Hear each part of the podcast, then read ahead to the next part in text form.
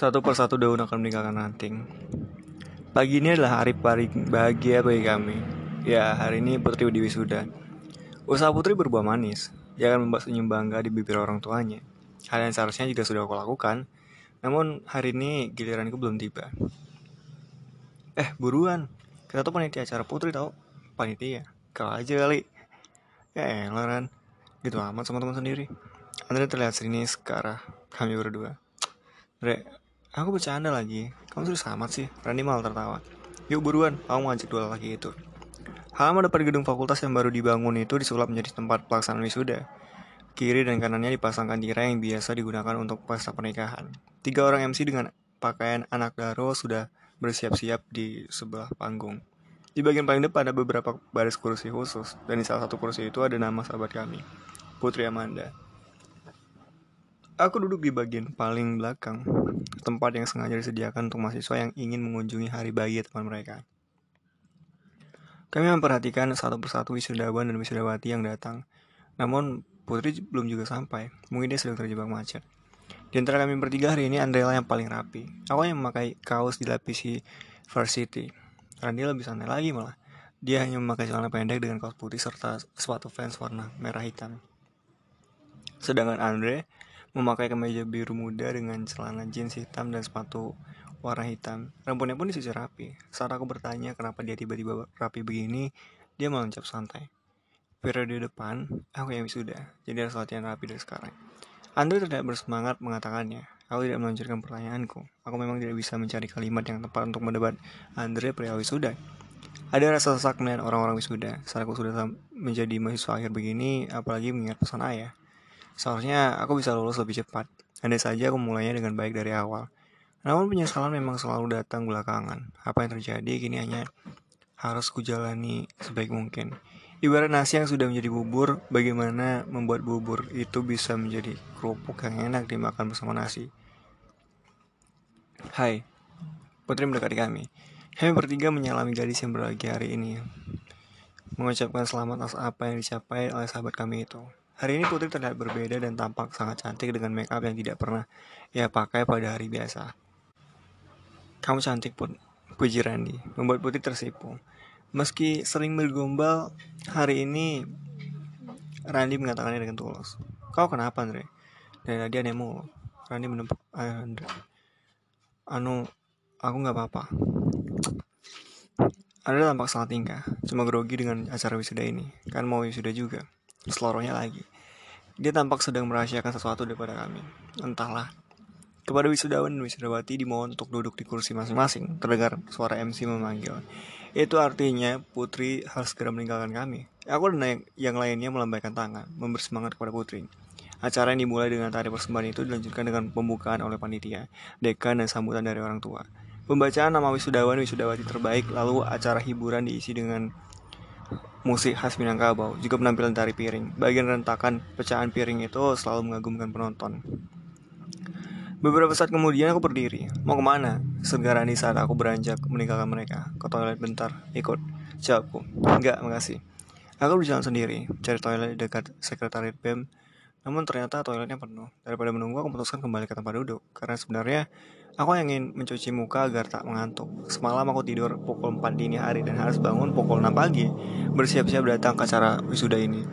Aku memperhatikan sekeliling, melihat hamparan manusia yang datang untuk mengunjungi anak, saudara, sahabat, dan orang penting baginya. Aku ingin kembali menuju acara wisuda yang berada di halaman utama fakultas. Gedung kampus yang berbentuk setengah lingkaran itu menjadi begitu sesak, sebab banyak orang yang lalang dan duduk di tepi teras halaman fakultas.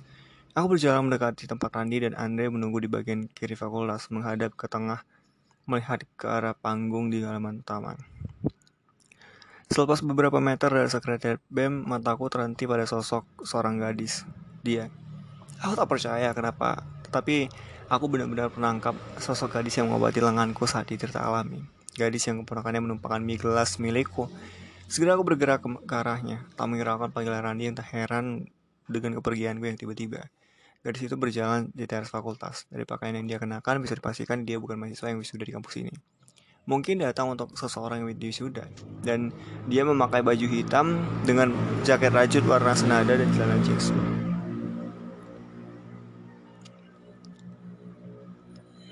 Dengan sedikit terburu-buru aku akhirnya ber bisa berada di dekatnya. Kini mataku berhadapan dengan matanya. Untuk beberapa saat, kami saling terdiam. Dia menatapku heran. Aku tiba-tiba gugup, menyadari apa yang baru saja aku lakukan. Kenapa aku tiba-tiba mengejarnya dan memanggil agar dia berhenti? Setelah dia menoleh ke belakang, kami hampir bertabrakan. Ada bisa saya bantu? Ucapnya mencahkan keningan. Kamu gak ingat aku? Aku mau keringkan kening. Sungguh ini membuatku merasa malu. Maaf, kamu siapa ya? Aku Gian. Kamu panggil, kamu bisa panggil aku G. Aku Aira. Panggil saja Aira. Malasnya menyambut uluran tanganku. Aira saja. Bukan Aira, nggak pakai saja. Iya Aira. Aku mengumpulkan fokus. Sial, aku seperti kehilangan kendali karena di sini. Alisnya yang tebal atau terapi, senyumnya yang menenangkan dan matanya yang agak sipit membuatku terkesima. Aku yang waktu itu tir Aku yang waktu itu di Alami, jelasku, berharap ingat. Oh, yang tangannya kena air panas itu. Akhirnya, dia ingat juga kejadian itu. Iya benar. Maaf ya keponakan waktu keponakan waktu itu. Aku yang mengganggu. Terima kasih juga sudah mengobati lukaku, bahasku. Aku memberanikan diri mengajaknya duduk sebentar dengan alasan tidak enak ngobrol sambil berdiri. Aku tak akan melewatkan momen ini. Dia sudah mengusir ketenangan malamku sejak kali pertama bertemu dengannya waktu itu. Kali ini, aku sama sekali tidak ingin melepaskannya lagi. Kamu sini ngapain? Ada temanku yang wisuda di sini, jelasnya. Kamu kuliah juga? Iya, dia tersenyum. Tiba-tiba ponselku berbunyi. Ada pesan singkat dari Randy. Gi, kau di mana? Putri udah mau selesai nih. Maaf Aira, sepertinya aku harus pamit, ucapku. Kalau kamu gak keberatan, aku boleh minta nomor ponselmu. Maksudku, maksudku kita bisa berkomunikasi berkomunikasi lagi setelah ini. Aku aku butuh beberapa detik menunggu sebelum gadis itu mengganggu. Lalu senyum dan menyebutkan 12 digit angka ponselnya. Terima kasih kalau aku pergi.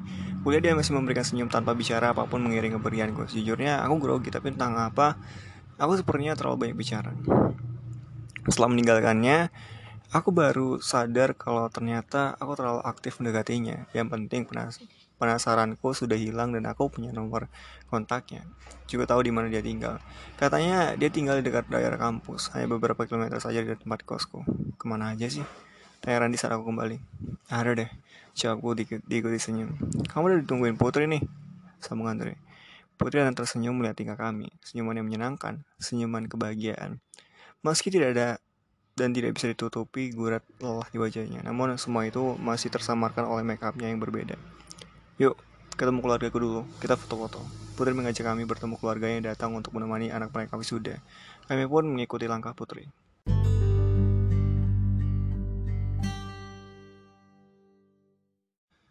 Semua terasa begitu cepat berjalan.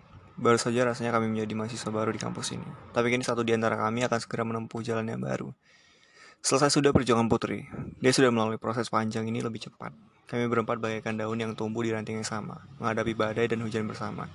Namun, Putri hanya adalah daun yang cepat matang. Dia jatuh lebih dulu daripada kami. Dia pindah untuk mencari tempat lain. Bukan sebagai daun lagi, melainkan menjadi wujud lain. Hari ini aku belajar tentang kepergian keharusan menerima kepergian dan tentang sesuatu yang tumbuh setelah lama ditinggalkan. Juga tentang perputaran hari yang, yang berlalu tanpa terasa. Semua bergerak begitu cepat. Aku mengenang banyak hal yang terjadi belakangan ini. Hari-hari yang bahagia, juga hari-hari kesedihan datang tak terduga. Tuhan selalu punya kejutan atas penerimaan manusia pada kenyataan. Aku mulai belajar menerima diriku yang dilepaskan begitu saja. Pun pertemuan-pertemuan dengan orang baru setelahnya. Ada perasaan yang tak bisa kuelakkan, kuelakkan di dada. Dia meletup-letup setiap kali aku mengingat airnya. Gadis yang hari ini kutemui lagi. Dia tidak hanya nama, dia bahkan mau memberikan nomor kontaknya. Apa ini saatnya pindah? Benar-benar meninggalkan yang menanggalkan hatiku. Aku menatap langit-langit kamarku, semuanya seolah membawaku semakin jauh. Enam bulan sudah aku ditinggalkan oleh Kaila. Dia bahkan tak pernah lagi bertemu denganku. Perlahan-lahan rasa rindu yang dulu begitu kuat kepadanya terasa hambar. Dan seperti daun yang jatuh, akan ada daun baru yang tumbuh untuk membuat pohon tetap hidup, untuk membuat pohon tetap terlihat indah. Wajah Kayla dan Aira seolah bergantian hadir di langit-langit kamarku. Aku mencoba menjamkan mata dan hanya Aira yang terlihat. Hanya dia, tak ada perempuan lain. Matanya yang sipit tetapi tajam, alis tebal, barisan giginya yang rapi dan putih juga pakaian yang bernuansa gelap membuatnya semakin nyata di kepalaku. Dia memiliki senyuman yang dingin, tetapi melekat ingatan. Gi, kepala Ran, Kepala Randi muncul dari balik pintu sering suaranya sampai ke telingaku. Lah, kenapa malah tiduran? Karena malam ini kita ngerayain wisudanya Putri. Sial. Aku lupa kalau malam ini kami akan pergi makan-makan untuk merayakan wisuda Putri. Randi dan Andre sudah terlihat siap berangkat, sementara aku malah bermalas-malasan di tempat tidur. Terhanyut dengan pikiranku yang menerawang tak ke mana. Tunggu sebentar, aku lupa. Aku bergegas bangkit dari tempat tidur, mengambil handuk dan bergerak ke kamar mandi. Beberapa menit kemudian, aku keluar dan bergegas berpakaian. Hanya hitungan menit, kami pun siap berangkat. Tuhan selalu punya kejutan atas penerimaan manusia pada kenyataan.